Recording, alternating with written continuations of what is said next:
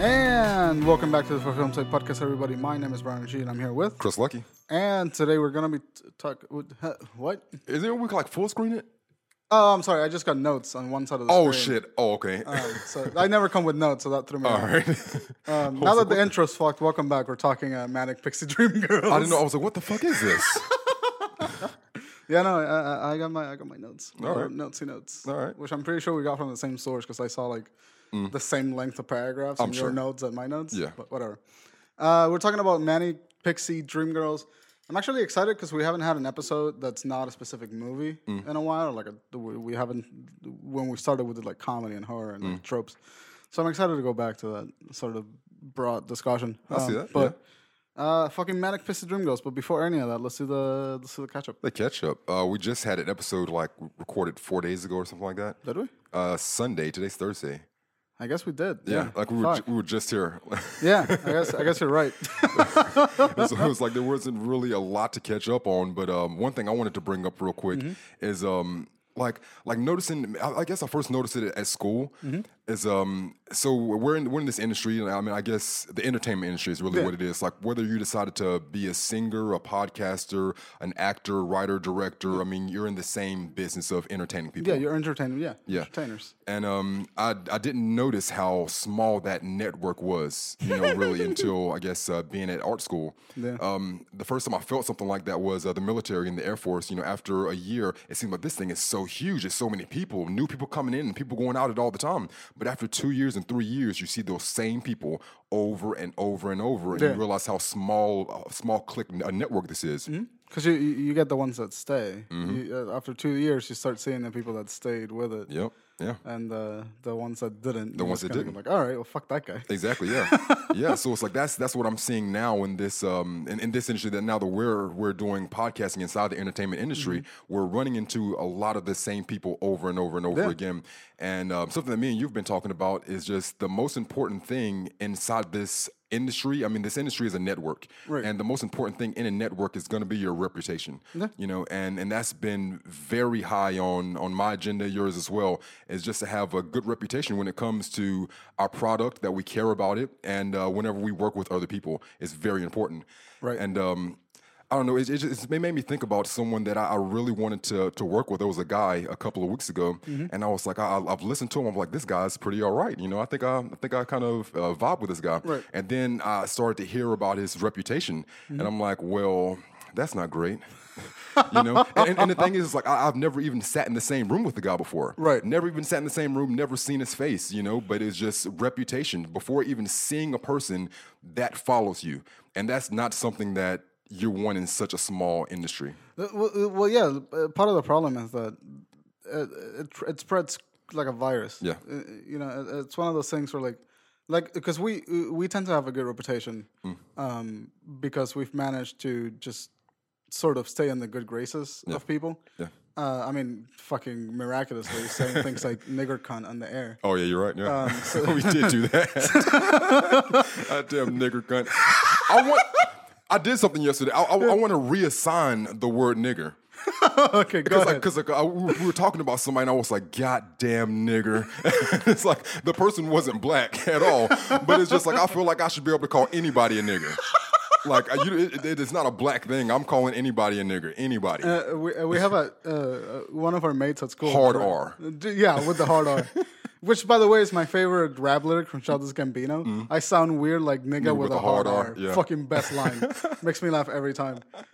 but there's one dude at school, Dre, who's very is a very black dude, and he refers to everybody as like, "Man, did you see the nigga over there?" And as I look back, and it's like the whitest, palest, fucking like weird nerdy kid that I've ever seen. Yeah. completely antithesis, uh, like the antithesis of the definition of the word nigga, and he just No, no, no, no. That's not what I'm talking about at all. not what I'm talking about at all. Like, cause nigga is is a um a term of uh, affection almost. It's a um uh term of endearment. you Right, know, at- right, at, right. at this point. So I mean, you can be like, uh, I call you my nigga. I mean, it's like you're not you're not black, but that's that's not the thing. I'm talking about nigger, nigger, not nigga. I guess there is a difference. Yeah. there is a very big I'm difference. talking about nigger. It's like when someone is upset and they call someone a nigger, it's like they, it's usually like a white person talking about a black person. Right. I'm saying no, I would like to reassign that hard R nigger to anybody. to anyone. Anybody that deserves a hard R should get that. I mean, yeah, just if I feel like I deserve it, it's kind of like that uh, that Louis C.K. joke where um, he's, this guy's a guy's making him a cup of coffee. It's a black guy making it, and the coffee comes out. He was like, "Damn, nigger made the shit out of this coffee." you know, and it's like that could be like an old white woman. That could be anybody. It's just if you feel like using it, using it. You know, it's a sentiment at this point. It's Yeah, a feeling. yeah. Mm. This reminds me of another Louis C.K. joke. It's one of like it's an awful joke, admittedly. But they were talking about uh, him and Patrick O'Neill were talking about the origin of the word "kike," Oh wow, and it was like apparently when Jewish people came in, That's Patrice they O'Neal. signed with a circle, Mm. and the circle was named Kike, so they became Kikes. And then Louis was just like, you know how how nigger happened? Mm. There was some black dude in a corner being a nigger, and someone called him a nigger. yeah. and Patrick O'Neill has a line that says, "Nigger was a feeling back then." Yeah. just reminded me of that. Yeah. I mean, it was just about how you. That's, that's what I'm. That's what I'm saying. Though it's like through the, the definition of the word, it was supposed to mean ignorant, Right. you know. And and it's like I'm not using it to. And, and and that's the thing. Like even the term of endearment isn't used to imply ignorance, Right. You know. And then that's what I'm like, shit. I might as well take the word on its head itself. You know, fuck Yeah, that. it's fuck it. It's, it's English. You'll be fine. You're damn right. Uh, Let's say in like in 50 years, like the word has changed so much, and We'll see. you trace it back to like a linguistic point, and it's this episode. Yeah. and people will be like, "Fuck, they they did it. did I don't it. know how they, did it. but they did it. did it. Go Yeah. rid of an entire century of racial slurs. and they fixed it on the for film's sake podcast. This is history in the fucking making. You're fucking welcome, assholes. but, but yeah, um, ju- but just to close that out, but just it was just important to have reputation, and um, we're glad that we're still here, and we can't wait to see what the future brings. Yeah, no, it, it's exciting. I mean, seventy-seven episodes in. That's half. That's a year and a half. Yeah. Worth of shit that we've made. Yeah. And every so often, I like forget that I host a podcast, and someone's like, "Hey, I listened to your podcast." I was like, Mm. like, "Oh, what? what the fuck? dude? Oh, yeah. You listen? All right. I, I I- that, that's it's odd when I get that is Yeah. uh, when somebody comes up. Yeah, I heard your podcast. I'm like, okay, let's mm, think- change the subject, maybe. yeah. Let's talk about something else. I don't remember the conversation. Yeah, that, those do come. Those do happen up pretty often. Uh, someone will come up to you um, weeks after a podcast is released and talk about a specific subject. I'm like, oh, maybe I don't remember that. We went Channing Hall like uh, forty weeks ago, dude. Yeah. It- but it is it is cool to get some kind of um, what's the thing where where uh, people talk back to you. Uh, It's like yeah, conversation. maybe con- conversation, reciprocity, um, Reciprocity. feedback, Feedback. There we go. There we go. Got it's good it. to get some feedback because I mean, it, it- like at the beginning, like first episode one and two, we were like speaking into the wind. Yeah. So even if we wanted feedback, we weren't- wasn't going to get it. Like we were getting like three, four plays like on the the first couple of episodes, and half of them were me and you. Yeah. You know, so it is it is good to be able to get a lot of uh, interaction. It's good. So th- generally, thank you guys for Yes. Oh, like like listening and like talking to us about it and shit. Like I keep the, I keep hearing that we got a good thing going, so and that makes me fucking happy. Let me give a shout out to Ryan. Ryan's been like promoting Fuck yeah, he podcasts has. like hardcore, man. Like he's he's The one thing I will give him, like he listens, Ryan. Uh, thank you. Yes. But he listens to the podcast a lot, and he promotes the shit out of it. Yes. But he also promotes the shit out of it when we're in the when we're with our friends. oh yeah yeah. Who know we have a podcast already? no, but I, I- but I, I like that though. I mean, Makes me laugh so fucking much when he Yes. Mm. walks into a room with like Lauren and Daniel. the thing is, 'cause if, if you're not listening, you need to be doing it. Like I already know that you know about it, but did you listen? did you did you hear the goddamn episode? Did you hear it though? And it makes me laugh. Thank you, Brian. You're awesome. Ryan. Who? Fuck, You- Ryan. There we go. Inside joke. The um, I got to watch a show uh, yesterday called The Defiant Ones. Uh, what's, I seen. Mm. was it? was really good. It was a story about uh, Jimmy Iovine and Dr. Dre and uh, how they started the company of Endoscope. Well, how Jimmy Iovine started Endoscope. You, you talked about it in the premiere, didn't you? Like in the premieres of last week? Mm-hmm. Yep. Okay, cool. Yeah, uh, t- but we didn't have a, uh, a a description of what the episode or what it was about. It was just the defined ones. HBO this Right. time. I was like, what the fuck is this? But uh, it was it was really good. You got to see um, the start of NWA, uh, Tupac, a lot of the stuff you got to see of uh, out of straight out of Compton in the Mm-hmm. movie. But it goes even further than that. It goes all the way to Marilyn Manson coming to Interscope, um, Lady Gaga become coming to Interscope. Is that a documentarian type? It's a documentary, yeah, cool. yeah. Uh, four part, four part uh, in episodes, and I think each one is an hour a piece. That's pretty good. Yeah, I binged all of them things. It was really, really, really good. That's awesome. yeah. I'm gonna have to check that out. Uh, I watched uh, Chris D'Elia's stand up. How was that? Man, it was fucking hilarious. Man on Fire Yeah, or Man on Ma- Fire. yeah. You're not special. No one's special. Oh, I did watch that. I watched that. Okay, yeah, yeah, yeah, yeah. I keep. Everybody thinks you're the Denzel Washington of your life. You're fucking not. You're not Denzel. Mm-hmm. Yeah. You finished, it? you finished the whole thing? I know. I, I, fa- I watched like 45 minutes of it. then I You fell haven't asleep. done any more than you did last week then. Uh, no, I, last week it was 30, so fuck off. Because last week you told me that joke that you just told me, so I went and watched the movie. Yeah. And then, so I'm like, so you've watched the movie? And I was like, no, I haven't. I watched 15 more minutes. L- Listen, I'm exhausted. Fuck, I started school again. Get off my dick. I've seen a movie called uh, Playing It Cool. I don't know what that is. Don't watch that. Don't watch that. bad? Don't Alright. watch that. There- that's the thing. You know how they um like the old adage: if you don't have anything good to say, don't say anything at all. Right. And you know, and I try not to put like negative energy out into the world. You know, because I, I think about like who, this writer or this director or how they're gonna feel. You know, when just some random Joe Schmo is like, "Your art sucks." you know, Yeah. because anybody can do that to me. It's Yeah. like, "Hey, your podcast fucking is ass. I don't like it." I'm like, "All right, Like, what the hell?" So it's you like, then. yeah, so it's like if I don't have anything good to say, then it's just I try not to say anything. Right. But but the thing is, I still have to have an opinion, and I'm not gonna like everything. Yeah, no, absolutely. you know, that's just the way that life is. And I watched this playing it cool with uh, Chris Evans, Anthony Mackie, Topher Grace. Uh, See, I think that's that's Aubrey part of the, Plaza. that's half of the problem right there. Every problem is nice, but like the first couple of names you said. uh, What? I don't like Chris Evans so much anymore. you don't know anything about Chris Evans though. Chris Evans, yeah, Bes- no. Besides Captain America, he was a he was American Pie. Was he? Mm, you talking about Jason Biggs? No, no, no. He was one of the American Pies. Uh, I mean, if if he e- either you're way off or you got Uh, information like that I way don't off have. or absolutely right. Yeah, yeah, exa- exactly. Like you're either 100 percent off, or you have some inside information. No, that- he wasn't one of the American Pies. like ne- not not the main character or Not the main Stifler. Oh. character. He was. It was just in an American Pie. I know him from when he was Johnny Storm Mm-hmm. uh, in Fantastic Four. I know him from like another like rom com movie that he did. Mm-hmm. It was. eh, You talking about uh, what's your number? I think so. Maybe. Mm. I don't know.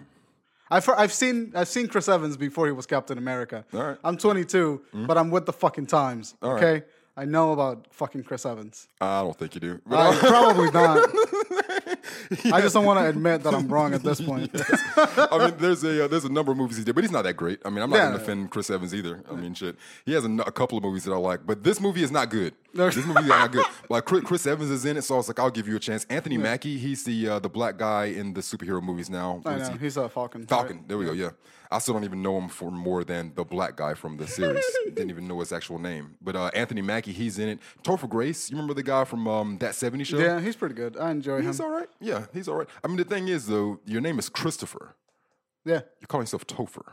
I mean, a lot of people go for Chris. He went for Topher, kind of flipping the name around. So I'm just. uh, It sounds like I'm just a little jealous here. Yeah. Oh, That it's because like- you didn't think 'cause- about 'cause- going for fucking Topher. My name is Christopher, and I just you know kept the Chris, Chris. and Yeah, You should have gone for Topher. Yeah. Now, now what you do is you go for fur. just the fur. Just fur. Mm. Just fit, P H. Not even change it. Just P H E R. Fur. I like that. Fur lucky. This fur lucky. I like that. but yeah, An- Anthony Mackie was That's in your new Twitter handle. There, now, by the Fur way. lucky. uh, Tur- Topher Grace was in, it, and Luke Wilson and Aubrey Plaza.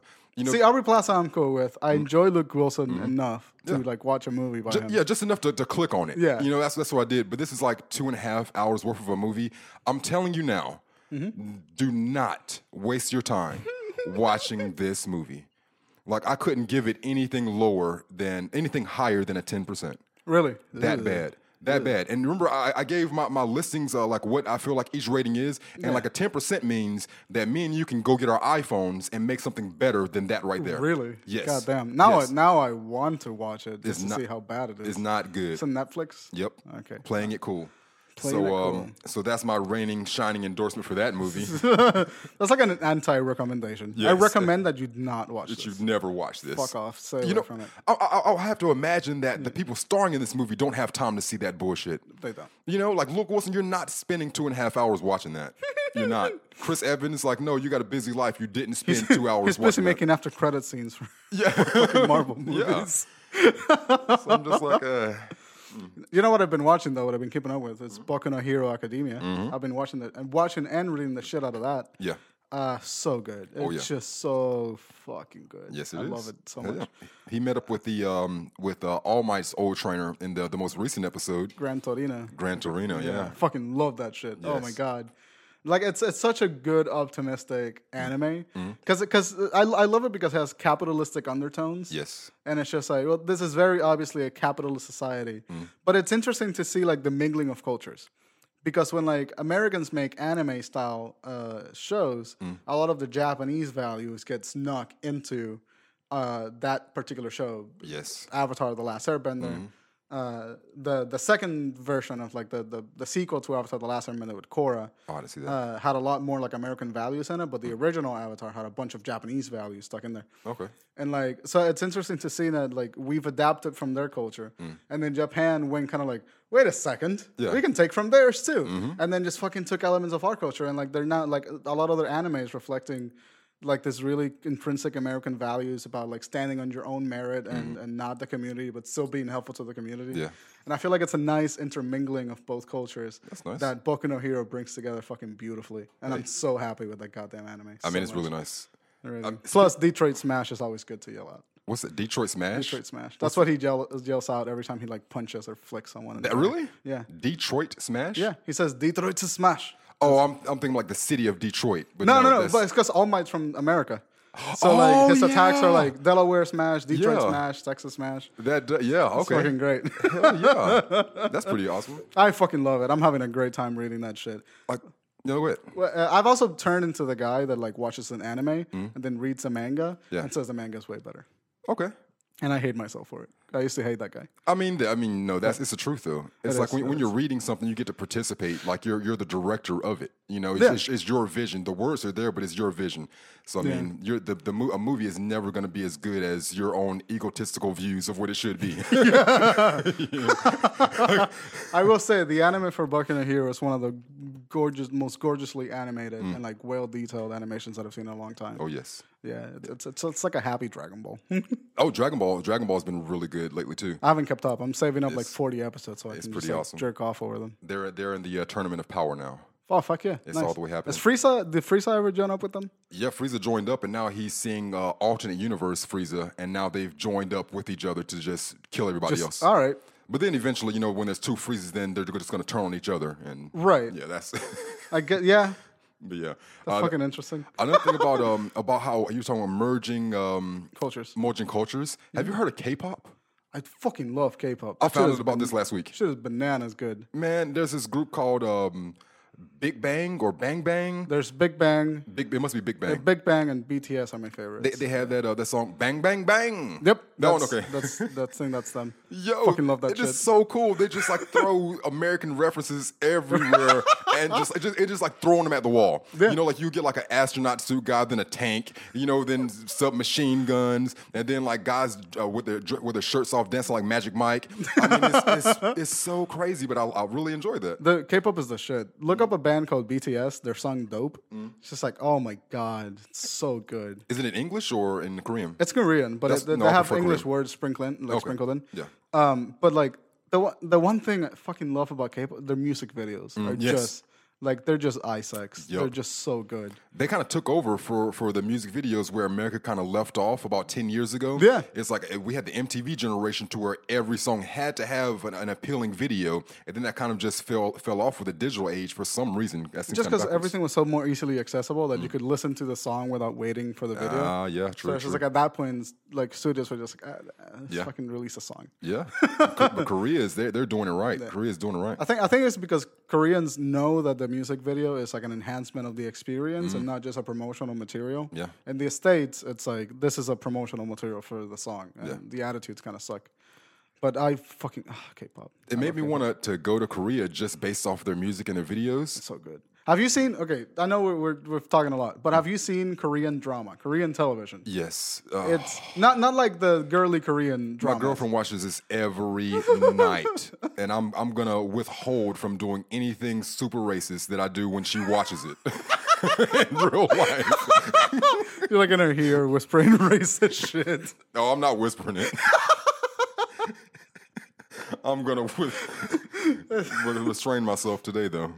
my point is there, there's a netflix korean drama called bad guys and it's a crime show about four like serial killers that get hired by a crazed detective uh, to to solve a serial killer that's like causing big fear in the city. And it's just Korean television is fucking weird, man. They have like weird close ups, weird camera angles, weird like filters, weird editing. And I'm just sitting there not enjoying this show at all because I don't care about it. Yeah. But I'm just stuck at the television going like, what the fuck is Korea doing? This is great. It really is. Uh, so Korea, you got we, we got a couple listeners in North Korea. I see you in the stats. Thank you. Is North Korea the good one? I mean South Korea. All right. Like, Kim Jong Un listens to us. That's why he hasn't sent missiles over. That's why. I think we should stop. yeah. Sounds about right. Uh, anyways, we're gonna cut and we'll be uh, right back to talk about Manic Pixie Dream Girls. And welcome back. Uh, fucking Manic Pixie Dream Girls, every Zoe de Chanel movie ever that you've ever seen in television show. That's, I guess that's what we're gonna talk about. No, don't, don't put her in that box. I, I think she's I think she's had one manic pixie dream girl movie. Nah, she's had multiple. Can you name them for me? Uh, I, I can find the website. I, and can, I, name can- them. I can I can give you one. It's Uh, um, 500, Days of Summer. Yes. The she did. I read there was like five names in the website that I got my information from. Mm. Um, I'll show them to you after. I fucking know what I'm talking about. It's, fine. She I don't I don't like I, I have quotes. She- it's from not her. a bad thing. It's not. A bad, it's just her character trope. It's just what she's cast as. I kind of think it's a bad thing. Yeah. The um, uh, Natalie Portman, uh, she said something out after Garden State. She was like, "I appreciate that people are writing characters that are interesting and unusual, rather than just some bland female character as the girlfriend in the movie. But when the point of the character in this movie is to like help the guy have his arc, that's sort of the problem, and that's why it's good that they're talking about it. It's bec- because it's certainly a troubling trope. Yeah. You know, Uh, for anyone that doesn't know, do you have an information like what the matter? There we go. Go Mm-hmm. yeah. ahead. Uh, manic pixie, manic pixie dream girl. That's hard to say. Yeah, manic manic pixie pixie, dream manic pixie dream girl. Uh, is a stock character type in films. Uh, film critic Nathan Rabin, who coined the term after observing Kirsten Dunst's character in Elizabethtown in 2005, describes manic pixie, pixie dr- manic pixie dream girl. it's a hard word to say. as that buddy, uh, that bubbly, shallow, cinematic creature that exists solely in the fevered imaginations of um, sensitive writer directors to teach broodingly soulful young men to embrace life and its infinite mysteries and adventures. Uh, manic pixie dream girls are said to help their men without pursuing their own happiness, and such characters never grow up, thus, their men never grow up as well. They also have an Oxford dictionary, and it says a type of female character depicted as vivacious, appealing, and quirky, whose main purpose within the narrative is to inspire a greater appreciation for life in the protagonist. Uh, yeah. Uh, d- uh, fucking. The, my my biggest problem with the my biggest thing that's missing from that definition is Mm. that they're usually glorifying some sort of mental condition to be quirky, uh, like whether it's depression or like Oh. bipolar disorder or that kind of stuff. I can I can feel that from watching the movie. Like Mm. I would want to put that in from myself, but it's kind of like reading the definition of fast, and I'm like, okay, that's what the definition is, but this is how I understand it. Right. You know, it's like I can't really change the actual definition to mean what I want it to. right but it's an interesting thing because this this is a movie trope so like it's interesting to see like where it started obviously has very like ru- uh, elizabethtown very rooted origins you see it all the time I haven't seen that movie at all. I have it, but I haven't seen it either. Oh, so I have no, I know nothing about Elizabethtown. Neither do I. But like, it, obviously, it came from that movie, so there must be a reason why like it's it's rooted in there. Yeah. Uh, and like, it's such a common trope. Uh, in, in comic books, we see it as the the girl in the fridge, which is when uh, a female character is killed off exclusively to further the main character's um, plot or storyline Yeah, uh, it- it- they're the same thing essentially. Uh, there's like a brooding fucking main character who's a cynical fuck and hates life and is like depressed, usually after like a failed relationship attempt, uh, or he's just like for some reason s- it's just ugh, sad and ugh. yeah. And this fucking quirky ass girl walks in, and I fucking and every movie, every romance movie that has this quirky girl walk in, I fucking hate immediately. Mm. I don't like this trope when it's used as the trope it was originally from. When it's deconstructed and used for the favor of the movie, I'm fine with it. Uh, mm, I mean, I think it might be preference then, because like Annie Hall's my favorite movie ever. But that's a deconstruction of uh, Manic Pixie Dream Girl. I don't know if that's deconstructed really. yeah, no, that is a Why deconstruction. do, why do you think so? Uh, because uh, in the end of the by the end of the movie, uh, Woody Allen has not changed at all. Uh, so what ends up happening is that Woody Allen becomes the manic pixie dream boy for Annie Hall. And uh, actually, I have the I have the notes right here. And this is like from the the trope the tvtropes.com. Yeah. And Sally Hall is a great example of deconstructed uh, manic pixie dream girl. Uh, she, if you're a bohemian who turns to be a spoiled, unfocused, pseudo-intellectual, neurotic child in an adult's body, horribly blo- broken person, that makes her common with Woody Allen's character, but just in somewhat different ways. At the end of the movie, it turns out that Alvy was something of a manic pixie dream guy for Annie, teaching her to have more confidence in her abilities and helping her to improve her own life, while most of his problems remain unsolved like Woody Allen doesn't change in Annie Hall, really. He really doesn't. No. The person that changed is Annie. So like by having her introduced as Woody Allen thinking that she's gonna be his manic pixie dream girl, what ends up happening is that she cements his cynicism and he becomes the manic pixie dream guy for her and helps her life move on so she has a happier life. So that's a deconstruction of the manic pixie dream girl trope. in a way, it, ju- it it reminds me too heavily of uh, something that I still don't like about um like the movie Grease. Have you ever seen that? To where uh, Sandy she she wants to be in her, in her life and uh, he he wants to have his life, but by the end she just conforms, and you get to visually see the confirmation. Uh, by her wearing all black, the way that he's wearing all black, and just uh, abs- absorbing his life, and that's in a way what Annie Hall does. By the end of the movie, she says that of the he well, by the end of the movie, he says that he sees her taking a guy to the movies, and it was the movie that she always hated, the sorrow and the pity, and he, and now she's taking another guy to see that movie now. Right, but I don't think the character, the definition of a manic pixie Mm. dream girl is that she becomes adaptive to his life. Mm. It's that she changes his life for the better. She did. yeah, She, well, he, well, he wasn't changed for the better. He wasn't changed That's it- really that's at all. that's what I'm saying. Like Yeah. the, the dream, the pixie dream girl trope at its purest form Yeah. is a girl that's quirky and like weird that makes him realize that life is much more than what he thought he was, and now he's happier because of having met her. She saves him. Sweet November is a great example of Mm. That's like a the very, best example yeah. for me. Yeah. uh, very like just pure example of like a manic pixie dream girl. I love that. I mean, I, I think I love the manic pixie dream girl trope, although I know that it's not a good representation of women. Yeah, well, it's entertaining. It's an entertaining trope. Hell yeah, it because is. it, cre- it tends to create a good story. Yeah.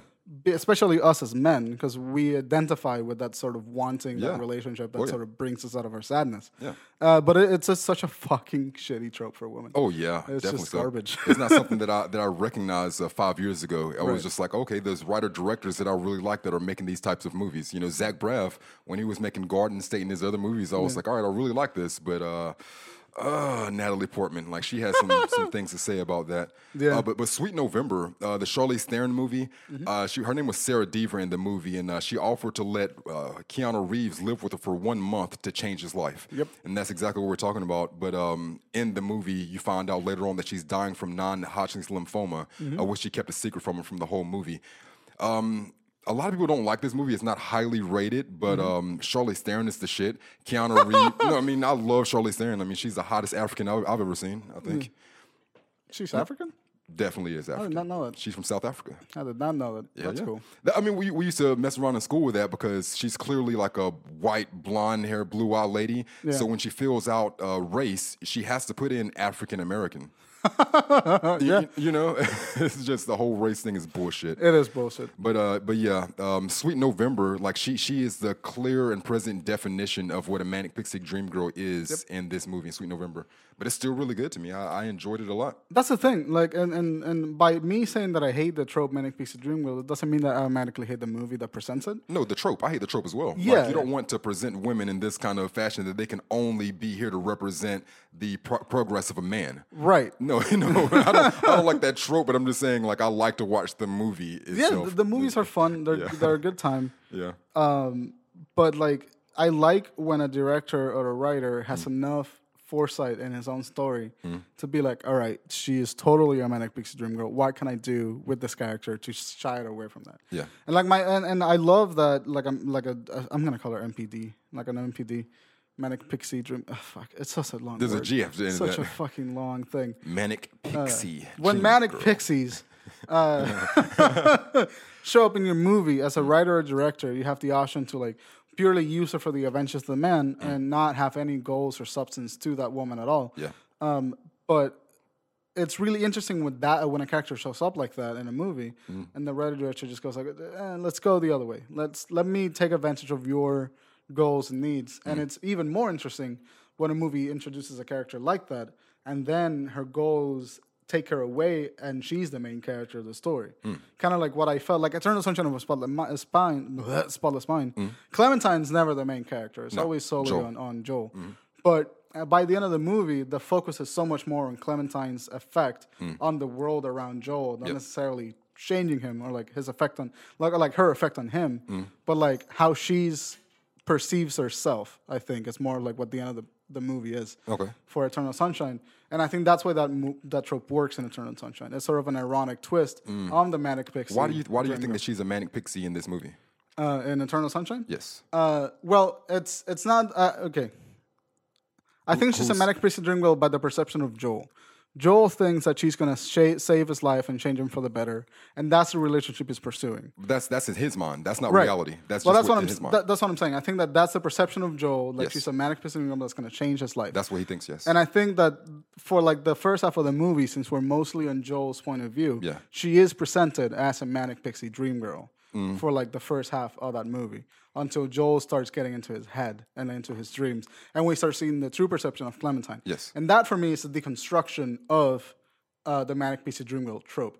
It's not that she's a manic pixie dream girl, so upset. It's Mm. taking the trope and it's using it to make a point about the trope that's itself. that's that's not manic pixie to me. Then I get it because that's Yeah. kind of like the Annie Hall thing. It's like like it's it's using the manic pixie dream girl, but it's not the definition of manic pixie dream girl. Right. Well, the thing is, like, it, it's because she is a manic pixie dream girl, but then the perception of her changes.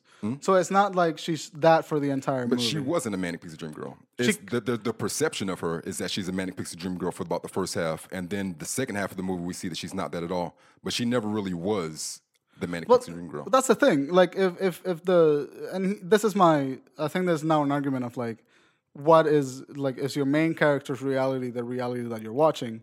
Or your- like your point of view, that's reality. Hmm. Yes. For that point. Yes. So looking at that, Joel very much has a manic pixie dream girl because Yes, he Joel does. cements in his head Yeah. that she is a manic pixie dream girl. Therefore, me as a watcher, for Hmm. me, she is a manic pixie dream girl until she proves that she's not. he's only one character in the entire movie though you know like look what about the other people's point of view of clementine like I, I can't just put myself in one character's eyes and then see the world through his eyes only there's there's many characters that, that were in the movie There's a lot of characters that you can relate to in the movie, but the main character is the one from whose from whose eyes you're meant to be watching the story from. And in Eternal Sunshine, i I, don't i don't watch movies that way i don't, totally do. Oh, Yeah. I, I noticed that when we were watching the uh the, the uh what's the baby driver Baby Driver, yeah. i was like are you watching this with yourself at thinking of baby driver i was like what the hell is that because that's that's the that's the fascinating part about movies Mm. for me is that you can you, you, you they're an avatar for whatever you would do can in be. that moral situation. Yeah. Uh, so like for me, like if, if the main character is Joel, Mm. then his perception of Clementine is reality until Mm. that perception shatters by the time that he's traveling around in his dreams. Mm. So by mm, definition, I do think definition by the, by the definition of manic pixie dream girl, Joel thinks that she's gonna save Joel his thinks. life and Joel- make him better. Yes. Therefore, in in in, in a character, that character exists Mm. as a manic pixie dream girl. in his mind No, no, no. In the movie, she exists as a manic pixie dream girl. how For half of that movie, she exists as a pixie dream girl. she had no intentions of of fulfilling That that doesn't role. matter. That doesn't matter. Hmm. I, I don't think that matters. The intention of the character doesn't matter whether she's a pixie dream girl or not. Zoe de Chanel in 500 Days of Summer didn't have that intent either. i haven't seen that movie Yeah, it's a great movie. It's fucking fantastic. It's one of my favorite romantic movies. Uh, but she didn't have that intention either. But we see the movie through Joseph Gordon-Levitt's character saying that he put all of his expectations on this woman and making her wanting to be that manic pixie dream girl. But we're in their point of view, so therefore she is that manic pixie dream girl. Until at the very end of the movie, they reveal that she's actually not. I think That's, that's an odd way. I I don't I don't know if I can watch movies that way. Like through Mm-hmm. and only have a point of view of one character. Well, no that's, it's not the thing that I only have a point of view of one character. It's just like I identify the main character's point of view. Hmm. Yeah. And whatever perception of like what the story's trying to tell happens through that filter. So that's the filter that I go through. But like I can identify like her point of view and Clementine's point of view Yeah. and the other character's point of view. And I can identify those, but those are not the point of view of the protagonist. Are you saying that uh, for for you the point of view of the protagonist is reality? yes. All right. Yeah, that's what I'm saying. Agree to disagree, because I mean I, I, I- I can see that you know Mm-hmm. that that that's what the writer of the movie wants you to believe that the protagonist's view is the reality of this. Yeah. But I mean it's it's just a um, I- it's, it's just a way of telling a story without really giving you all the information up front. Well, I'm also a huge fan of unreliable narrators in writing and movie making. My favorite movies are like uh, Fight Club. Uh, my favorite books are Tim O'Brien. Uh, these are people that that don't necessarily have a solid narration and are like. Or what they narrate isn't objective with the truth. It's, it's a subjective type truth. Yes. So I enjoy that type of content already. So I have no problem getting myself into this mindset. So like for I have no problem saying that Clementine was a manic pixie dream girl, even though at the end she says she's literally not. Yeah. And that's what sends sort of Joel's perception of her crashing down Yes. until they start a new relationship and they realize that they're just two fucked up people trying to find peace. That's fine, but for until that moment, she was a manic pixie dream girl. through perception. She No, was. it's, it's, it's like saying if um if, if if I if I go do something that's perceived that I'm an asshole, then in everybody's mind I'm an asshole until they realize what was really happening, and then it was like, oh well, he wasn't an asshole. We just looked at it that way. So it's like she wasn't that, but it's just like from if his perception is the the angle that we're supposed to see it through, then she was through perception, but in reality, she never was a manic pixie dream girl. Yeah, and I don't think I don't think you're wrong. Like I think I think you're I actually think you're right. I mean, yeah, I mean, but, it, like, I, don't- like she she's a manic pixie dream girl in the way that the movie is written, Mm-hmm. one hundred percent, and the way that the trope is supposed to come across, and we're supposed to view her as a manic pixie dream girl until the end of the movie, where we have all the information and see it more from her point of view, and we realize that no, she never really was But that. that's but she's also- presented that way though. Right, but that's also my point as to how to deconstruct the trope. Mm. I don't think Eternal Sunshine of a- of a Spotless Mind is a pure example of the trope. I think it's someone that was tired of seeing the trope, Charlie Mm. Char- Kaufman, yes, namely, yes. and said, "I'm going to use that in my story to tell you that fuck you, that is not the representation of woman that we Mm, need." so that is an usage of trope, not the trope. Yes. the trope. The trope would be Elizabeth Town, Sweet November. That would be the full use of that. Mm. Um, but, and that, that's what I mean by Woody Allen and and fucking. Um, what are you talking about? Woody one? Oh. Allen, um, the, the the Eternal Sunshine. No. Uh, those movies take the trope and they deconstruct it to make a point about the trope. Yes. So it, it sort of becomes this weird meta writing thing. We could be on the same page with that. Like, Yeah. I, I agree with that. Oh yeah. Um, but yeah, you're right. The trope itself is in, in a pure form. I don't think exists as strongly as anymore. Mm. I think a lot of characters are presented as a manic pixie dream girl, like Zoe Deschanel. She's just quirky, sort of like a new girl, for example. I like new girl. Mm. Yeah. But uh, she's presented as a sort of like quirky, funny, weird girl that's really cute, and every man in her apartment thinks that for some reason she's gonna change their life. Mm. And and that that's a very good example, I think, of a pixie dream girl trope that I dislike a lot. I mean, I really, I really like that television show, but the thing is, like, the same thing with perception. Um, Jake Johnson's character, he believes that she's going to make his life better. Um, Schmidt, uh, that even basically anybody that's in her circle, they believe that she can make them just a little bit better. Right. But in in her her mind is like she doesn't see herself as that. You know, she sees herself as making herself better and doing what she can to make herself better. But yeah, I, I can I can still see how it can be presented that way for her. But and, and this is another thing. Like when you write a manic pixie dream girl, I think the part of the part of the definition of a pixie dream girl is that she won't see herself as a pixie dream girl. Yeah, definitely not. Yeah. So like by saying that Zoe Deschanel's character and Jesse and like or New Girl, fuck Jesse and New Girl, New girl. doesn't see herself as a pixie dream girl, makes me think that she is the pixie dream girl that all these guys want. You know what I'm saying? Because I, I totally just like crow. I mean, I mean, she she may be, but we have to wait to the end of the season. I mean, the end of the series. No, no, you seriously. know, because she hasn't given us any evidence that she is the Pixie Dream Girl. But by the end of the series, if she ends up marrying Jake Johnson and give gives up on her teaching career and decides to Yeah. like make her her longtime living boyfriend's life better and forgets her own career, then yeah, that's what she is. Yeah. But I, I think what will happen instead is that she'll pursue her own career and feminist power and being a woman. and stuff like And, that. and that's a and that's a really weird thing about this conversation about Pixie Dream Girls because we had this conversation five years ago, we would have had a lot more recent material. Oh, yeah. to draw out from. Yeah. because it was such a prevalent trope back then. But now that we're in 2017 and we've seen Orange Is the New Black, Mm. we've seen uh, what was the other show? Uh, we've seen, now we got Glow. Yeah. Mm. Uh, what else? There was uh, Jessica Jones. Uh, so we got all these female characters, uh, Broad City, Mm. uh, Sarah Silverman, like all these really great, powerful female figures in art yeah. uh, have sort of not gotten rid of the trope, but every time the trope shows up, people call it out for what it is and immediately shut it down. Yeah. And so, like recently, we don't have a lot of material that uses this trope, so it's people kind of get confused as to what it is. There, my, Sometimes? I feel like the original, and I have no evidence to back this up whatsoever, besides just years of watching television and movies. My first example that I can remember ever seeing this in is um, is Laura Petrie in a show called The Dick Van Dyke Show. uh, she was she was played by Mary Tyler Moore, and this is before the Mary Tyler Moore Show. This is this is before Chitty Chitty Bang Bang and Dick Van Dyke doing all these movies in the in the late sixties and ev- and everything. But um, Laura Petrie, her character, she was a dancer and she could dance her fucking ass off. This white woman could super. I mean, if you see Mary Tyler Moore, you know what I'm talking about. But the very first season, you know, she she's a dancer and then um, she she's at the USO and uh, Dick Van Dyke he picks her up, marries her, they have a kid. But basically, it's just kind of though it's it's just basically a '60s and '50s trope as well, where the beautiful woman she gets married, she doesn't work anymore, she's a housewife, she raises the kid, she cooks the food, and she takes care of the home, and she really gives up on all of her ambition, dreams, and goals or anything after that. And that's really what happens with her. She's had she's tremendously talented, but you only get to see that for in house parties for her to entertain his coworkers Right. you know, nothing to nothing substantial. But uh, but yeah, she was she was the first example that I can remember.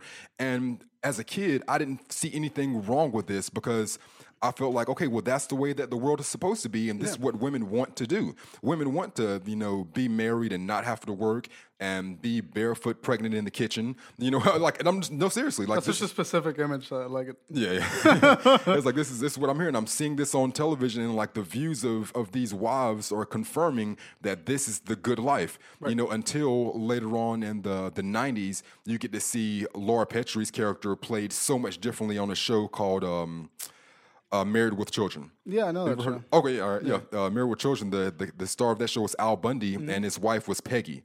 So instead, now the the woman that's staying home and washing dishes and taking care of the kids. We're in 1990 now, and she's like, "No, fuck that." I'm not I, the kids. Fuck the kids. The kids can go do whatever they want to. kids are gonna be bad now. Food. Eat your own food. How about you go get a microwave dinner? I'm gonna eat bonbons and watch television all day. Fuck you. you know? So it's like we couldn't really have that manic pixie dream girl of women that are only here to serve us Right. uh, as men anymore by the 1990s. You know? Which is uh, which is an interesting thing also when we talk about the trope Mm-hmm. because you got to keep in mind that it has degraded the meaning of the trope is degraded so much Mm-hmm. with the change of cinema and the way that we talk about women. Oh, yeah. So like like before it used to be that completely subservient to the man, but now the definition is extended at least colloquially as the girl that's weird and quirky.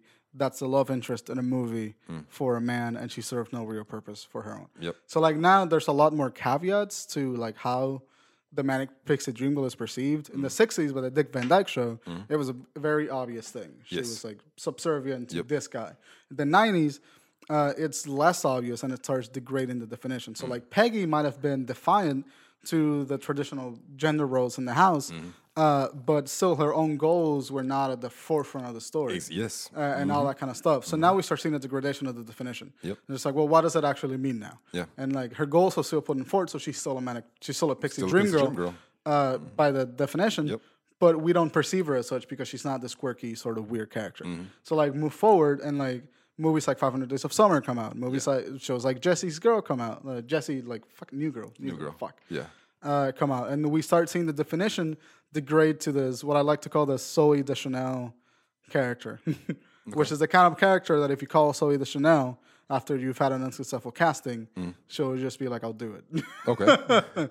because that's it, it's uh it's it's Zoe de Chanel in The Happening to a degree, Mm. Zoe de Chanel in New Girl, in Five Hundred Days for Summer, and four other movies that I don't have the name of in front of me right now. all right. So uh, right now, that's sort of the exemplar of a pixie dream girl. Mm. And when people say pixie dream girl, is that it, it happens a lot in nerd culture where people think that they'll find this one girl that's really quirky Yeah. and into the same things that they are, and will exclusively talk about the same things that they're interested in, and her goals are the same goals that you have. It's sort of a passive pixie dream girl scenario, and that's what that means right now. S- But it's it's interesting to see the trope evolve with female empowerment and the rise of like the female star and all of that stuff, because it's still very much there. Men are just getting better at hiding it. I was about to say we're finding new and more impressive ways to oppress. Right. you know, we gotta find ways to to cover that shit up. which is why I like movies a lot. Like uh, I don't feel at, I don't feel at home in this world anymore. Uh, movies like like Juno, movie, You know, it's Mm-hmm. dope. um, yes. With mov- movies with strong female leads. Yeah. I mean that's that's been a thing for myself and you as well since the beginning of the podcast, having women in uh, roles of empowerment. Yeah. You know, And and uh, and I wish we had more because I, I think this is such a damaging trope to the concept of like feminism in art Mm. um, because most things are written by men and most things are directed by men. Yes. And while some men do justice to these female characters, there's not enough of a female perspective to counteract the fucking decades of like the Pixie Dream Girl and our its variants. Yeah. So like, uh, the Woody Allen did a deconstruction of it in Annie Hall. Mm. He became the Manic Pixie Dream guy, but uh, it was still sort of putting women down uh, at a time like that. Mm. Uh, somewhat. Yeah, The the relationship with Woody Allen was unhealthy. Her goals didn't matter in that relationship. Mm. Not at all. Mm-hmm. That's what Woody Allen wanted. He just didn't get it um, because Woody Allen likes to deprecate himself when he writes. have you seen Manhattan? Uh, not yet. It's the one after that. You got to check this one. out. I'm sorry, go ahead. no, you're good. So you say like that. But and then Jack from Titanic. Let's. I fucking hate Titanic, but um, And you're wrong. Titanic is the reversal of that. It becomes the woman is the one that uh, gets saved by the guy. Yes. But e- even when reverse their roles, the guy comes out sort of noble and victorious, versus the woman becomes the sort of less powerful force in the movie. Sure. Uh, so d- I don't know. Like I, I just feel like it, it's such a like even when we use the trope to empower women, uh, the story has a has a leniency to favor the man in the story, which is why I think it's such a damaging thro- trope. Uh, yeah, it's, it's it's it's favoring the man because the men are writing it. Unfortunately, Yeah. I mean, I, I- like if, if if a woman would go so far to write this type of trope, which I pro- I doubt, you know, would happen because they're not even just going to put females in that position. But uh, if so, then I think it would be done a lot more justice than what men have been doing with it for the past 20, 30 years. Right. And it, it it it also annoys me that it happens mostly on like romance movies because I, I just don't like romance movies in general. They're good. They're good though. I mean, mean, they're not they're bad. sappy. They're cheesy. I mean, but but some of them I, I enjoy, like like Annie Hall, Mm-hmm. uh, Sweetest November, Eternal Sunshine. Like I mean, I like I really like these manic pixie movies, but yeah, they're they're not looked at upon favorably. The women Yeah. aren't. They're they're not at least at least not when they don't deconstruct the trope. At least when they're like actual fucking representations of what these men think women are. And I I, I- I think there's not a, it's a pretty straightforward concept. Like there's not a lot to say about it except that the way that it's currently being used in cinema is now way more subtle than it was used before, and it's still a pervasive problem in the way that we're telling these stories. And and that's why I don't like watching the movies that represent this trope unless they have a very explicit purpose with it. Like in, in Fight Club with Marla, it was kind of like a joke against this Pixie Dream Girl scenario where Marla was like Tyler Durden's uh, just pu- like her, her goal was to be with this guy, Tyler Mm. Durden. But she's a joke because she's like, what if they grow up to be all fucked up and weird? And it's kind of a joke on the trope. yeah. L- un- un- uh, I don't know. Am I? It's, it's it's happening. I mean, it, it reminds me of uh, a line from when Kanye West was good. Um, in his um, in his first album, he said, uh, Ra- "Racism's still alive. They just be concealing it." You know, just saying that's something that's been happening for hundreds of years. It's still happening, but it's not happening in the way that you were looking for it before. Right. And that's something that's, that we're looking at now. Sexism is well alive right now, but it's concealed in a different way. Well, you know, I think the, it would it was concealed a little more five years ago, Mm-hmm. but Donald Trump going being in office, like the con- people are just blatant Yeah, they're with just with sexism and and racism. well, that's what you that's know, what now. happened culturally when like uh, you know racism was like sort of like eh, we can't say that, but then Obama became president. And I was It was like, like, oh, we're fuck gonna the say black guy. everything. Yeah, we're gonna say Uh, everything. now. And now the same thing with Trump. He's like, well, fuck woman, and people are just like, yeah, fuck woman. Mm-hmm. And it, it, it, it's a fucked up cultural scenario. Yeah. I think. But and but this trope, I think when we, we're we're talking about this trope, I think what we're really talking about is sexism in cinema in Hollywood. Mm. Uh, I think that's the root of this thing. 100%. And, and we're we're breaking away from it. We're starting to like separate some concepts. We know Mm. we got Wonder Woman directed by Patty Jenkins. Mm-hmm.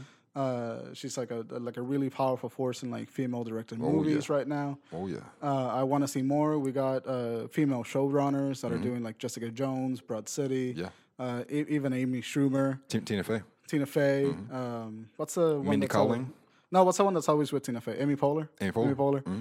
Uh, so we got all these powerful voices now that are sort of creating the niche community away from these concepts. Yeah, Uh, and Lena Dunham.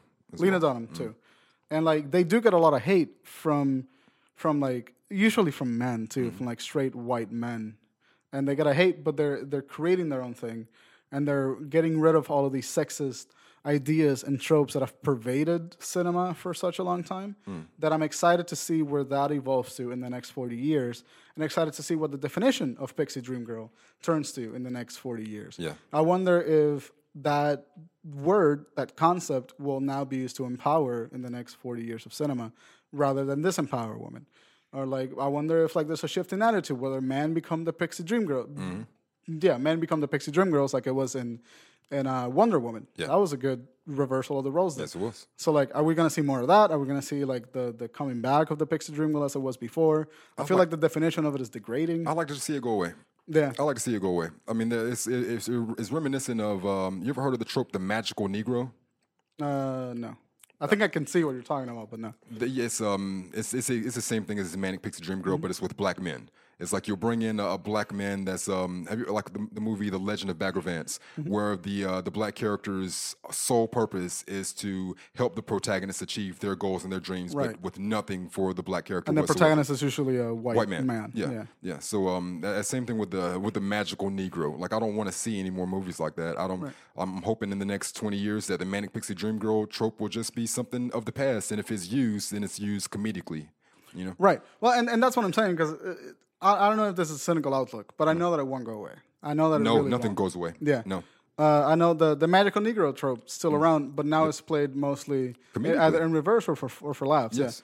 Yeah. Uh, and like I, I want to see the manic pixie dream girl trope evolve into something like that, into something that's used to take the piss out of a situation. Hmm. That'd be nice. Something that used to like make you a joke until like, hey, if you thought this was the way this was going, you're an asshole. Stop. Hmm. I can see I want to see that happen.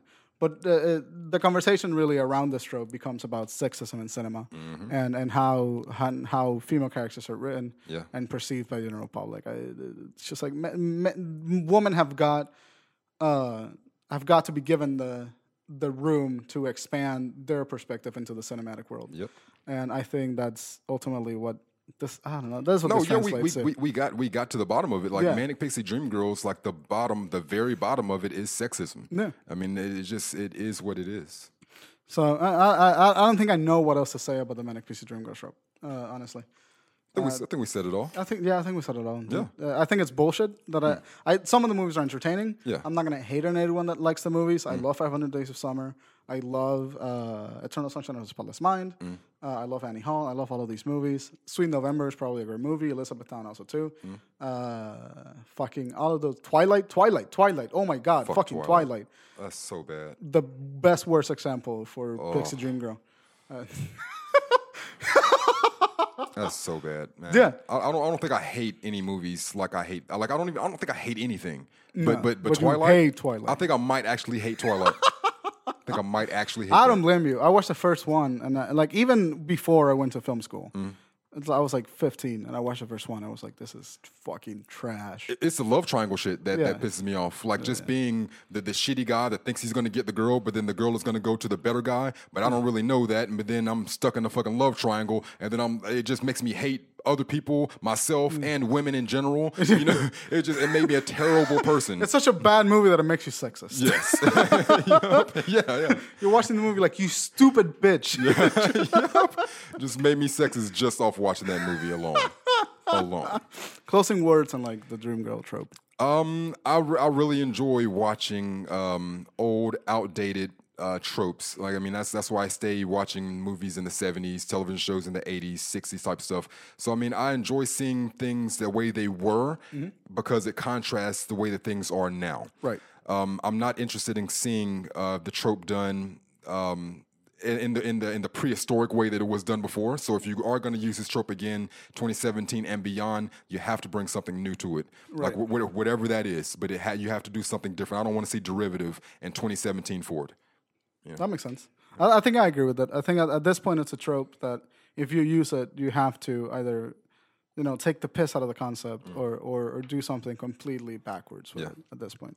Because I don't think uh, audiences will just accept it anymore. I think It's such- such an outdated concept that it, blah, it's trash. Especially with the rise of like female voices in cinema. Yes.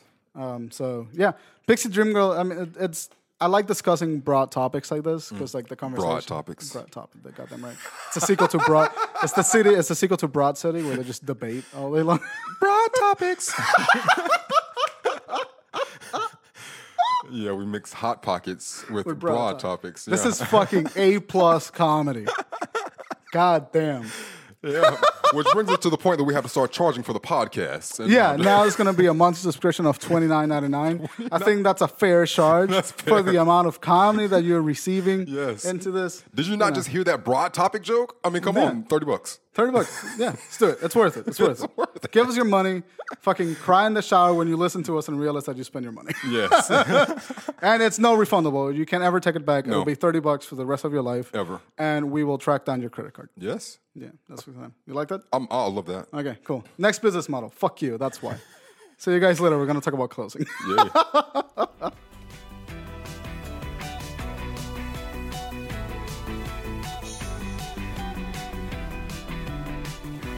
and welcome back. Uh, closing. Chris. dude, Uh, this week in television and movies from Tuesday, July the 18th through Monday, July the 24th. Uh, the first show that we have is going to be Thursday, July the 20th. It's live from Comic Con. Uh, the recap airs nightly through Saturday. Zachary Levi, host, is going to be on the Sci Fi Channel at 11 p.m. we're doing. ah, Fuck. You remember when, when being a nerd wasn't cool? Oh, yeah, yeah. And, Like, you rem- and, and now it's being broadcast on telly. yeah. People are watching. it. Everybody's a nerd now. Yeah. Everybody's a nerd.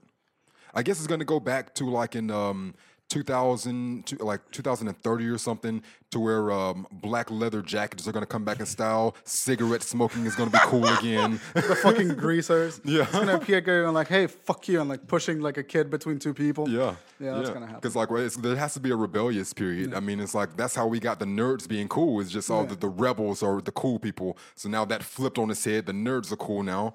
So yeah, it's it's going to flip back. Yeah. we'll see. I'm just going to keep being a dirtbag until then. That's when you really shine. That's um live from Comic Con. It's uh, Thursday, July the twentieth, Sci-Fi, eleven p.m. Check that out. Uh, next thing is Friday, July the twenty-first. A show called Ozark. Uh, Ozark is uh, Jason Bateman, the guy from uh, Arrested Development, the Oh, dad. yeah. Uh, he uh, Jason Bateman uh, also directs this show with Laura Linney. Uh, they head the cast of this new Netflix drama series about drug money laundering in Missouri's Lake of the Ozarks. Um, I watched a trailer and it reminded me of um, like Breaking Bad. oh, is it that kind of show? Yeah. So I mean, it's, it might be good, but you, Mm. I'll be honest with you. You read the description of that show, and like I didn't understand like five words, and my brain lagged in those five words, and I have no idea what you said. a Netflix drama series about drug money laundering set in Missouri's Lake of the Ozarks. That's totally like Breaking Bad. yeah, yeah. So I, I'd assume it'd be something like Breaking Bad, but you got to give me a full season before I can sign on. For Fun anything. fact: Did you know that there was a Colombian production company that remade Breaking Bad, almost pretty much shot by shot, but in Spanish, and it was called Metastasis, which means Oh. metastasis, which is the word that you use when cancer breaks out. Really? Yeah, and it's actually it's actually pretty good. I bet it is. Yeah, like I actually enjoyed. Like the only thing I miss is that it's not Brian Cranston. That's the only thing that bothers me. Mm. Yeah. but it was actually really fun. Sheesh. All right. I'll show you a trailer of it when we're done. Hell yeah, man.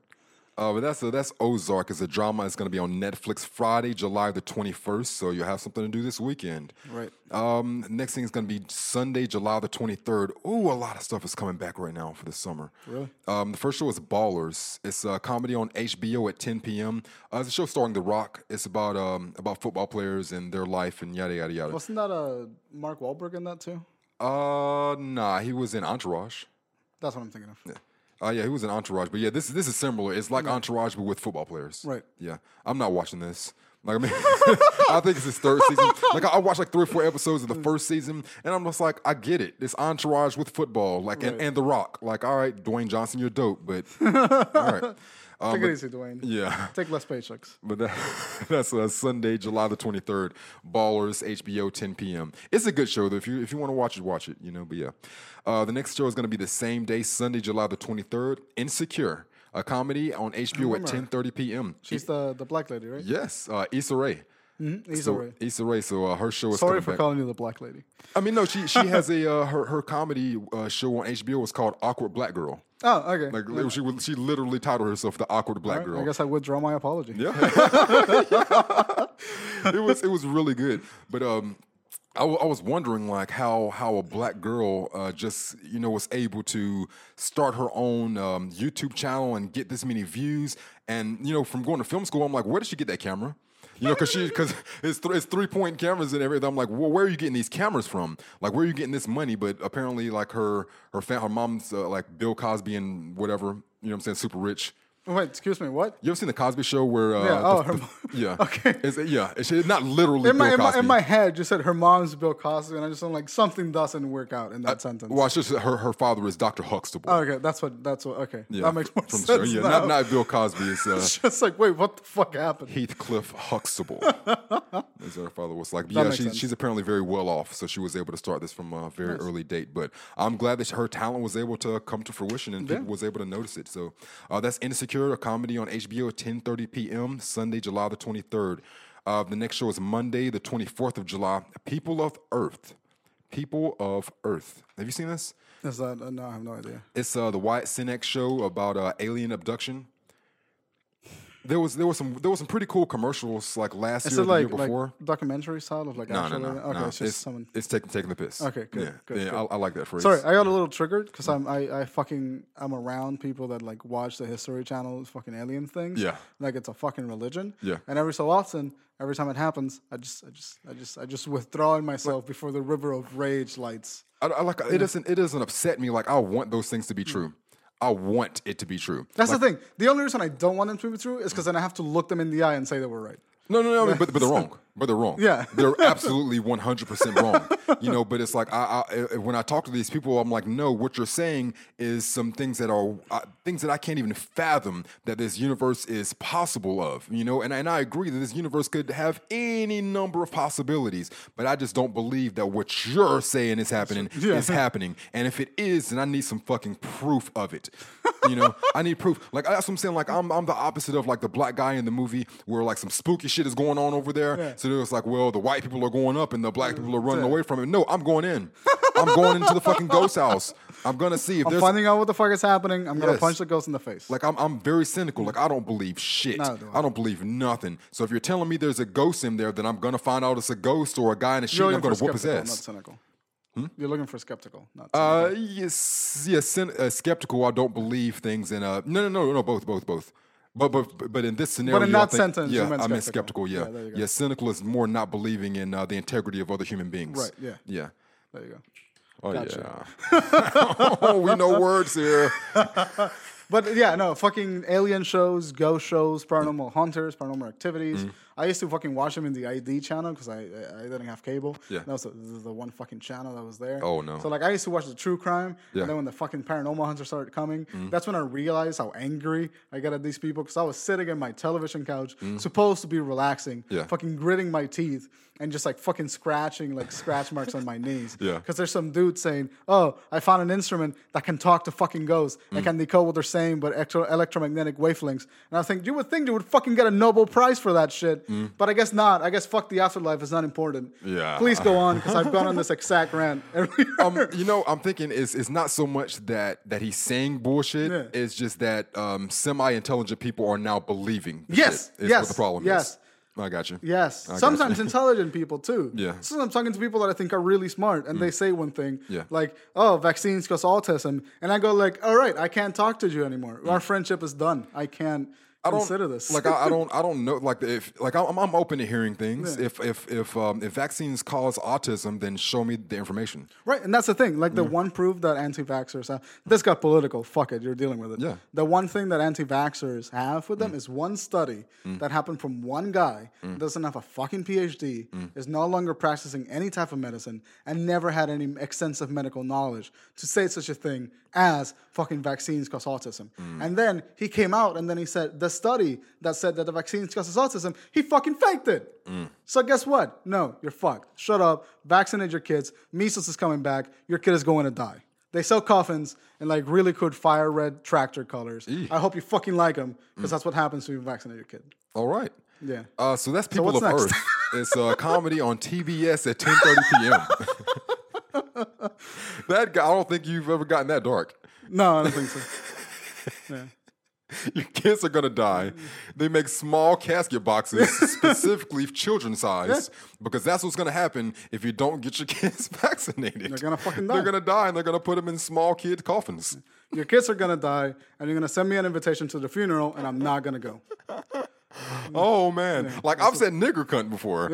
Yeah. and I No, I just killed kids. I just killed a hundred thousand kids in the United States.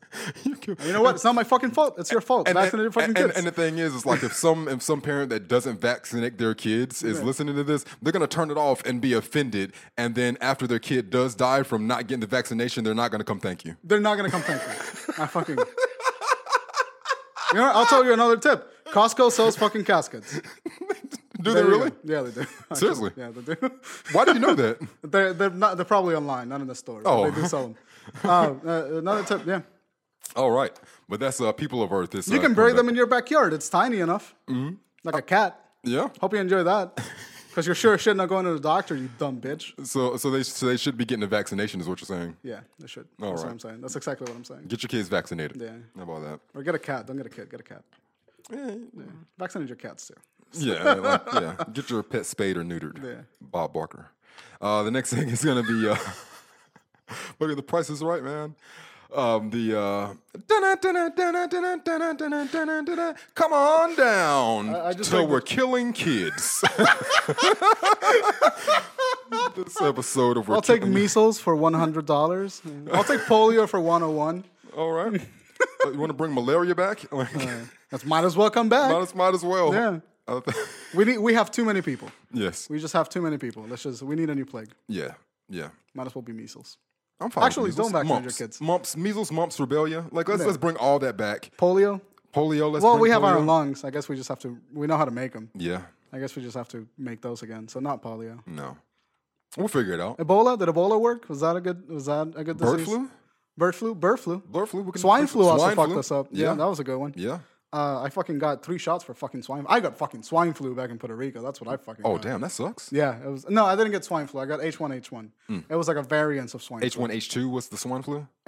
H1N1. I think so. Okay. Oh, Yeah. Uh, It was it was a variant of the influenza. Yeah. Uh, that sucked. I was in quarantine for two weeks. Oh shit. Yeah. What were the symptoms? Uh, it, it was like a flu, but it was just like ten times worse than a flu. So it was just like a massive headache. My nose was leaking. I wanted to die.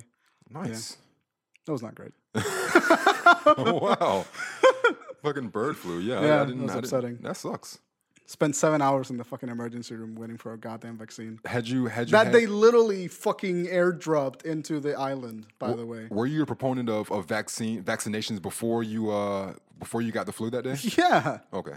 I mean, I didn't have a choice. I was 11. I didn't know what vaccines really were. Oh, yeah. Mm-hmm. When I got, no, I was, I was 13 when I got the swine flu, so I didn't know. But yeah, yeah, vaccinate your fucking kids. Just do that, please. If there's anything you do as a parent, you can fuck, as long as you vaccinate your kid, just beat the shit out of them. They can go to therapy, just vaccinate the fucking kid. Please do that. Yeah. Yes. Also, don't beat on your kids. Yeah, don't do that. Yeah. Uh, Yeah. I think that- we should finish. That's yeah, that, that was uh, that was People of Earth, uh, the Wyatt Cenac show, uh, the Alien Abduction show on uh, Monday, July the twenty fourth. That got darker than I've, and I'm a dark guy, but that's enjoy that. Listen, I, I, I've been drinking straight black coffee for four days, and my internet was down for two and a half of those, so I couldn't masturbate. Oh, I man. am on edge. You got to take care of that. Yeah, I need someone to give me a hand job before I kill myself. You got to get on top of that. Like you're you're liable to do some some questionable things. Like three three days of being backed up. yeah, that's Oof. it. I, I- I feel like like if I get to a week, I'm just gonna start flipping cars outside. Yeah. Just Hulk out. You're walking around loaded gun, my friend. the, uh, the the first movie of the week is Landline. It's a 93 minute runtime. It's a comedy. Has a 69 Metascore. Uh, the rundown is in 1995. A teenager living with her sister and parents in Manhattan discovers that her father is having an inf- an affair. Uh, Jenny Slate, Jay Duplass, Abby Quinn, and John Totoro. Is that the other half of the Duplass brothers? yes, yes, yeah. Uh, he primarily just writes for the most of the time, but uh, he starred in a few movies. Cool. But uh, Jenny Slate, Jay Duplass, Abby Quinn, and John Totoro. We like John Totoro. Yeah, He's yeah, nice. Totoro's dope. Um, the next movie is uh, Girls Trip. You Uh, know, can I can I just point out something? You guys are not gonna be able to say it, but the landline poster looks a lot like the La La Land poster. It's hard to tell. Now you you'll have to see the uh, the color version of it. Yeah, I, know, I mean like the like the font. They use for the Oh font. yeah, yeah, yeah, yeah, yeah, yeah, yeah. yeah. Anyway, go ahead. The um the next thing is Girls Trip. Jonathan. Oh yeah, it does a little bit. Yeah, the font does. Yeah. The, I just uh, pointed to a poster of La La Land in my room. Yeah. Anyways, go ahead, Jonathan. Jonathan was telling us about this movie Girls Trip. Uh, Oh, he, he yeah. was comparing it to um, there was a white version of this that came out like two weeks ago, whatever, with like white women. with Scarlett Johansson. Oh yeah, yeah, yeah. There was was, Night Out, Night Out, night I out, think, night out, and night out. This is supposed to be like uh, the other version of that. This is a girls' trip. A 122 minute runtime is a comedy. Uh, when four lifelong friends travel to New Orleans for the annual Essence Fest, sisterhoods are rekindled, wild sides are rediscovered, and there's enough dancing, drinking, brawling, and romancing to make the Big Easy blush. It's directed by Malcolm D. Lee, stars Regina Hall, Queen Latifah, Jada Pinkett Smith, and Tiffany Haddish. That's that. I have nothing to say about this movie. No, no, I don't. That's not going to be your cu- your. That's not your Yeah, cup, of not tea. my cup of tea. Like, and I'm I'm not going to go to the movie theaters and see this. But it's just like there has to be people. Like, I mean, I guess it's kind of weird because we're in America and you were you were raised in Puerto Rico, but it has to be people that you grew up that aren't Americanized whatsoever. Mm-hmm. Like they're solely a part of the the uh, Puerto Rican community and Right. they never really got Americanized. That you grew up with that you really really enjoy. Yeah. I would have to think. Yeah, yeah, there's a couple people. Okay, yeah, because I mean that's that's with me. Like I growing up in the, the black community, I didn't care anything about anything that wasn't involving black people. Right. So if that, and that came to to music, any type of entertainment whatsoever. So I was very much drawn to black actors. So Regina Hall, Queen Latifah, Jada Pinkett Smith. You know these people like I love all of those actresses. They're, like they're great. I've seen their movies. I mean, yeah, yeah, yeah, yeah. But I mean, it's like I, I grew up doing nothing but watching them and, and the things that they do. So even though I'm not interested in these type of movies anymore as an adult, it's still like so part of my childhood that I have to really watch everything they do a lot of the time. Like uh, Tyler Perry wasn't a part of my childhood. Don't like those movies. Not gonna like it. Never gonna watch them. You know. But uh, but that's that. Uh, but that's uh, that's girls trip. Um, I seen I seen a um, Regina Regina Hall was on a talk show and she said it's rated R with a hard R. she said full frontal fellatio, um, lots of different stuff like that or whatever. So it's like it's gonna be hardcore. So um, be prepared. Oh shit, your microphone got unplugged. That's a new one. That's never happened before. No, that has never happened before. Welcome back, Chris. Whoa, that was super unusual. but yeah, that's uh, this is like the one of the most unusual episodes ever. You know, that's uh, that's girl trip though. 102 20 minute runtime is a comedy. The next movie is going to be Valerian and the City of a Thousand Planets. It's a 137 minute runtime, listed as an action adventure sci fi, a 48 metascore. Uh, the rundown is a dark force threatens Alpha, a vast metropolis, and a home to species from a thousand planets. Special operatives Valerian and uh, Laurenline must race to identify the, mara- the marauding menace and safeguard not just Alpha, but the future of the universe. I appreciate your ability to keep a straight face about Mm. that. The uh, I, I seen. Have you seen trailers for this? The Valerian and the City of a Thousand Planets. It's a it's a ripoff of Mass Effect. That's Like, all it is. I, I, the trailer looks so shit. it's so garbage. Like I'm not like, and that's you know what what would hurt is I remember being like that shitty movie goer that couldn't tell um, the difference between a good movie and a bad movie, Yeah. and what dictated that to me was how flashy it was, how many explosions, the CGI was like what got me as like a teenager and, uh, and younger, and I was in a, I was in a movie watching something, and this trailer came up, and I heard people behind me, oh I can't wait to see that, Yeah, oh I that know. looks so good. Oh my goodness. And I'm like, okay, well, that's why these movies get made because the the general public is uninformed. Some some people behind me started saying that when they were watching the the 47 meters down trailer, Mm. and I almost punched him in the face. I was like, no, not watching that. Not watching that. that is a that game. I mean, that movie is a. ri- Have you played Mass Effect? No. It's uh, it's literally it looks the same. The logo is the same. The the art style is the same. I'll show a picture of Mass Effect the game. Is that the one where uh, you're traveling? No, Portal is what I'm thinking about. All right, never mind. No, no, no. no. This one's uh, Commander Shepard. Okay. Mm. So it's all, I'll show you a picture of like their, their posters, so you can tell it's just like it's like when you tell your friend uh, like when you do your math homework. copy my Mm. work.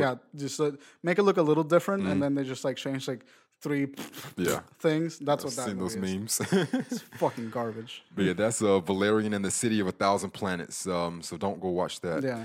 Um, last and certainly not least, I've been waiting for this movie for so long. Oh uh, yeah. so long. And I, I read some some comments like under it, and people aren't you know as happy about it as I am.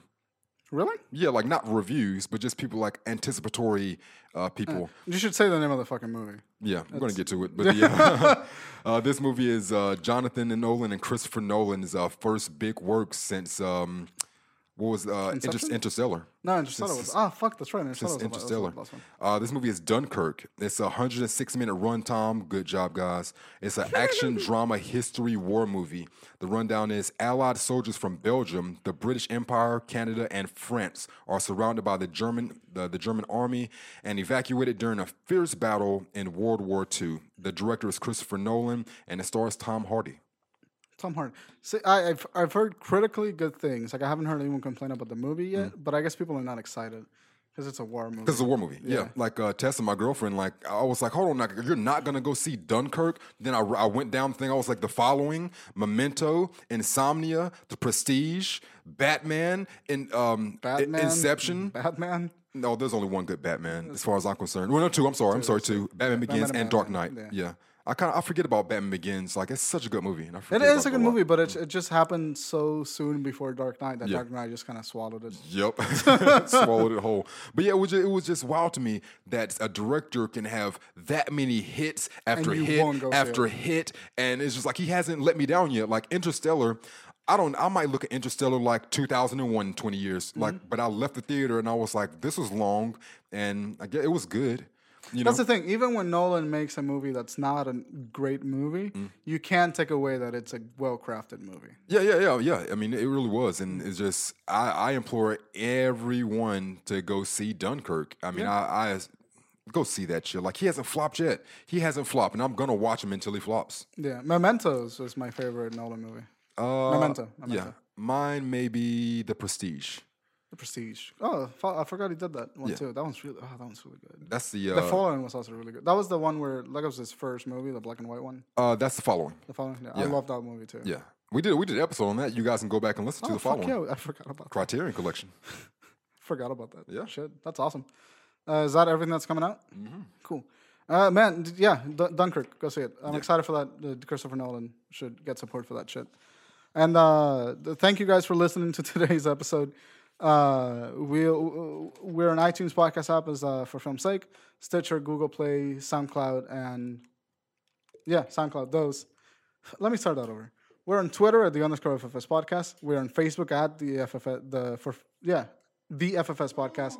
Stitcher, Google Play, SoundCloud, and iTunes Music app uh, uh, under the name for film's sake. And uh, my personal Twitter is Brian Achilla.